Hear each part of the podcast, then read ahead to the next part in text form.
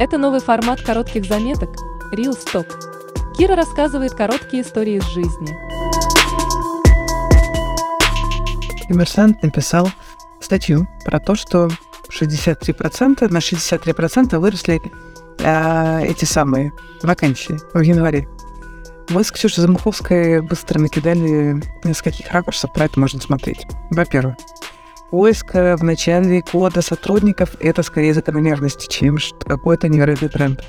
И многие IT-компании начинают искать э, людей с января, вне зависимости от того, какая там стратегия была в конце года и так далее. Даже если фриз был в конце года, э, то с начала года это все разморозиться и поиск заново может возобновиться. Дальше. Значит, дефицит уехавших специалистов, естественно, сохраняется и даже увеличивается за счет того, что многие российские компании запрещают удаленку и загоняют людей, по сути, обратно. И это, конечно же, порождает волну увольнений тех, кто не готов возвращаться в Россию.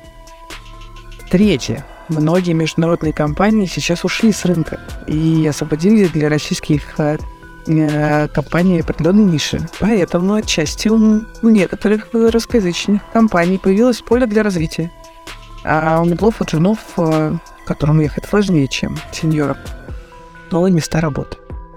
Вот. Ну и в целом многие компании сейчас а, видно, что перегруппировались и как-то вышли на рынок с обновленной стратегией бизнеса. И какой бы ни был кризис, все рано или поздно к нему адаптируются, и если в конце э, прошлого года все ждали, ну а вдруг сейчас что-нибудь случится, там вторая волна мобилизации, там закрытие границ, э, что-нибудь еще.